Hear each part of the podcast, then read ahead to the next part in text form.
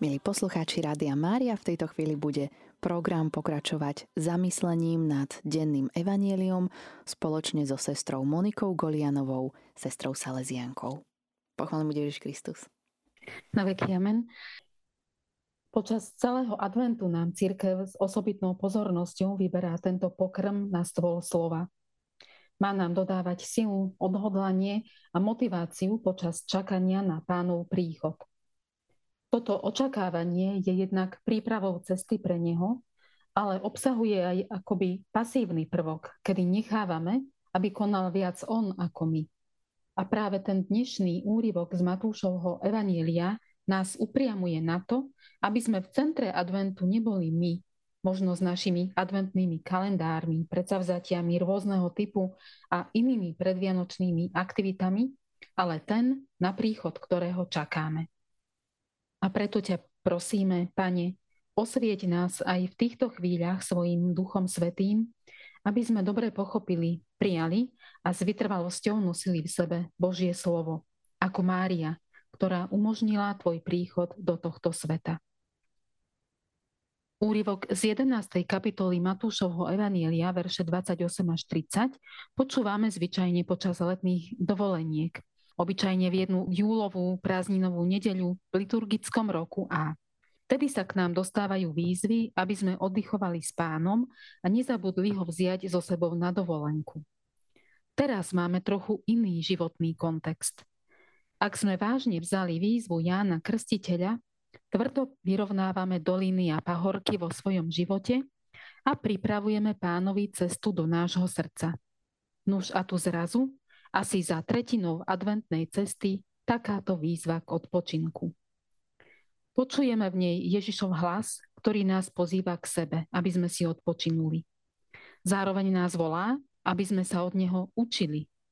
Okrem toho, verše 28 až 30 nasledujú za jeho chválou otcovi za maličkých, ktorým on sám odhaľuje to, čo chce.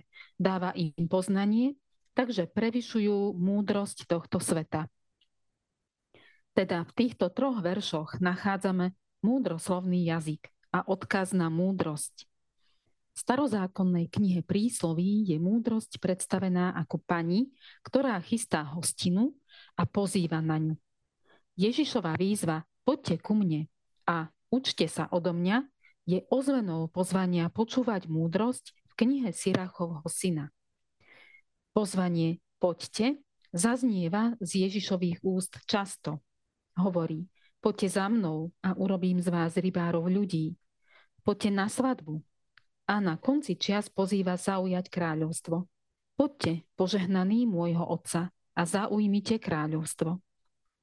Podľa toho prísť k Ježišovi teda znamená nasledovať ho, sláviť svadbu, hostinu a naveky kráľovať v jeho kráľovstve. Cesty múdrosti vedú k blaženosti, k plnosti života. A tak aj ísť s Ježišom má ten istý cieľ, blaženosť v nebeskom kráľovstve. V texte sa dvakrát objavuje slovo jarmo. My ho dnes používame v jeho symbolickom význame, ktorý znamená určitú záťaž, ťaživú povinnosť alebo nadvládu, pod ktorou človek musí niečo vykonávať. Jeho pôvodný význam je nám, najmä mladším, už dosť vzdialený.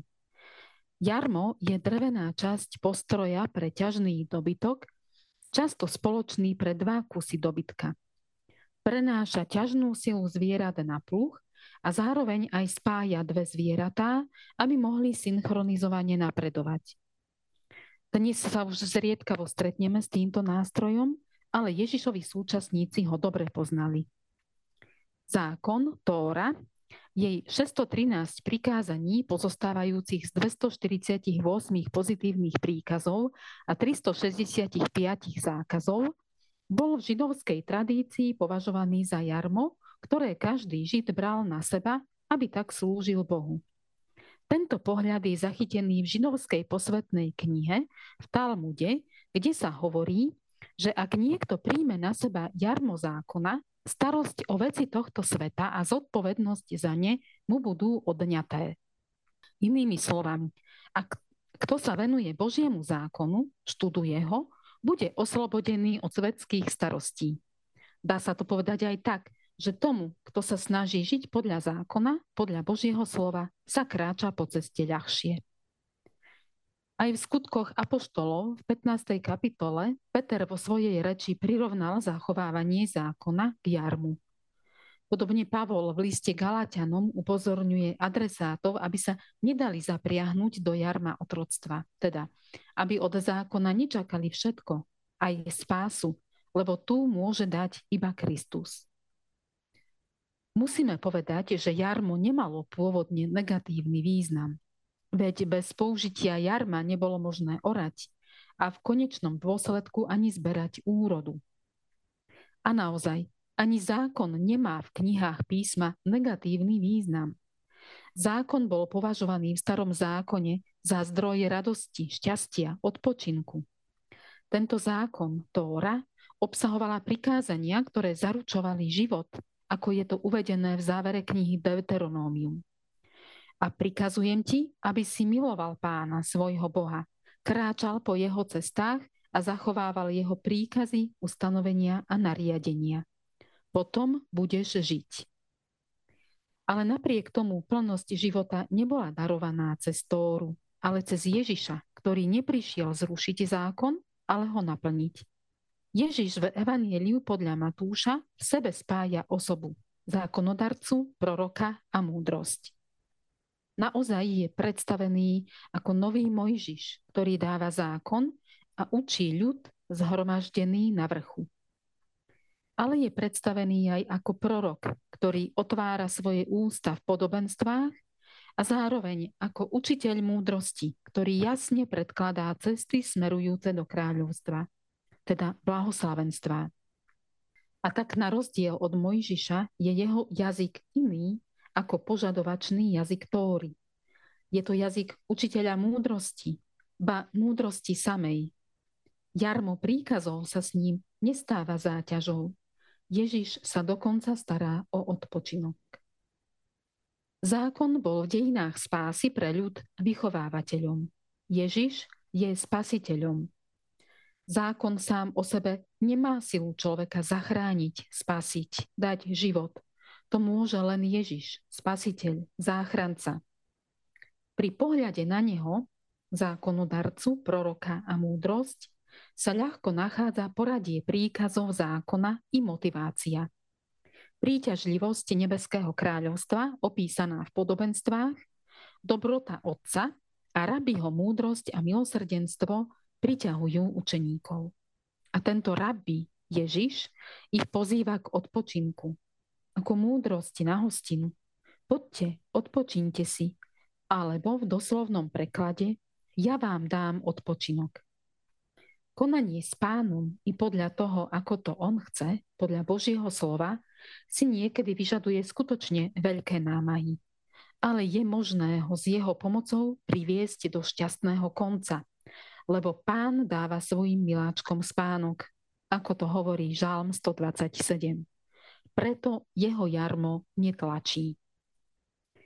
Na toho, kto príjme túto výzvu a pracuje s pánom i hľadá odpočinok pri jeho nohách, sa vzťahujú Izajášové slová z dnešného prvého čítania. On, pán, dáva unavenému silu, bezmocnému rozmnožuje zdatnosť. Tí, čo dúfajú v pána, načerpajú novú silu, dostanú krídla ako orly, budú utekať a neustanú, budú putovať a neomdlejú.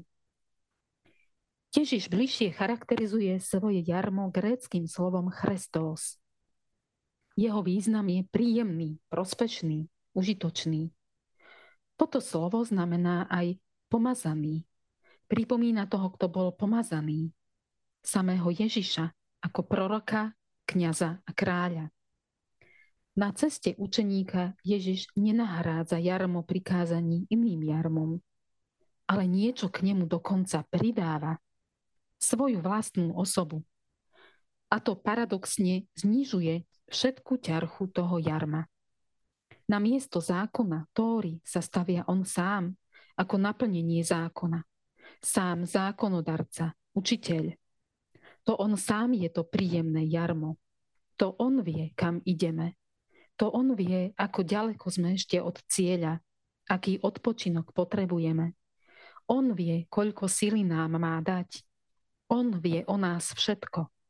A preto, ak mu na našej ceste podáme ruku, budeme síce musieť i naďalej kráčať vpred, ale pôjdeme s ním. Pôjdeme rýchlejšie, istejšie, odovzdanejšie, lebo pôjdeme s väčšou dôverou. Až tak, že možno budeme aj letieť, ako orly, o ktorých hovorí Izaiáš. Ale nám bude stačiť, že ideme s ním. Či rýchlo alebo pomaly, s námahou alebo bez nej, lebo on je cesta. Svetá Terezia z Lizie svoju duchovnú skúsenosť odovzdanosti a príjemného nesenia jarma opísala vo svojom denníku takto. Žijeme v storočí vynálezov. Teraz už netreba namáhavo stúpať po schodoch. Bohatým schodisko výhodne nahradí výťah. A ja som chcela nájsť výťah, ktorý by ma vyniesol až k Ježišovi, lebo som príliš malá, aby som stúpala po namáhavom schodisku dokonalosti.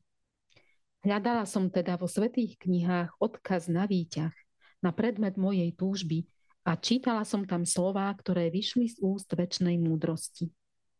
Kto je malý, nech príde ku mne. A tak som prišla s tušením, že som našla, čo som hľadala. Chcela som sa dozvedieť, Bože môj, čo by si urobil maličkému, ktoré by, ktorý by odpovedal na tvoju výzvu. Hľadala som ďalej a hľa, čo som našla. V náručí vás budú nosiť a na kolenách hláskať. Ako keď niekoho utešuje matka, tak vás ja poteším. V Jeruzaleme nájdete útechu. Nikdy moju dušu nepotešili nežnejšie, melodickejšie slová, Výťah, ktorý ma má vyniesť až do neba, je tvoje náručie, Ježišu. Na to nepotrebujem vyrásť. Naopak, musím ostať malá, musím sa čoraz viac zmenšovať. Pane Ježišu, kráčanie v tomto advente nám pripomína stáročia čakania na Tvoj príchod, na naplnenie zákona, naplnenie proroctiev. S pohľadom upretým do knihy zákona ťa niektorí už videli a ich krok sa stával ľahším. Prosíme ťa, daj aj nám kráčať s ľahkosťou toho, kto ti dôveruje. Ústrety dňu, kedy prídeš.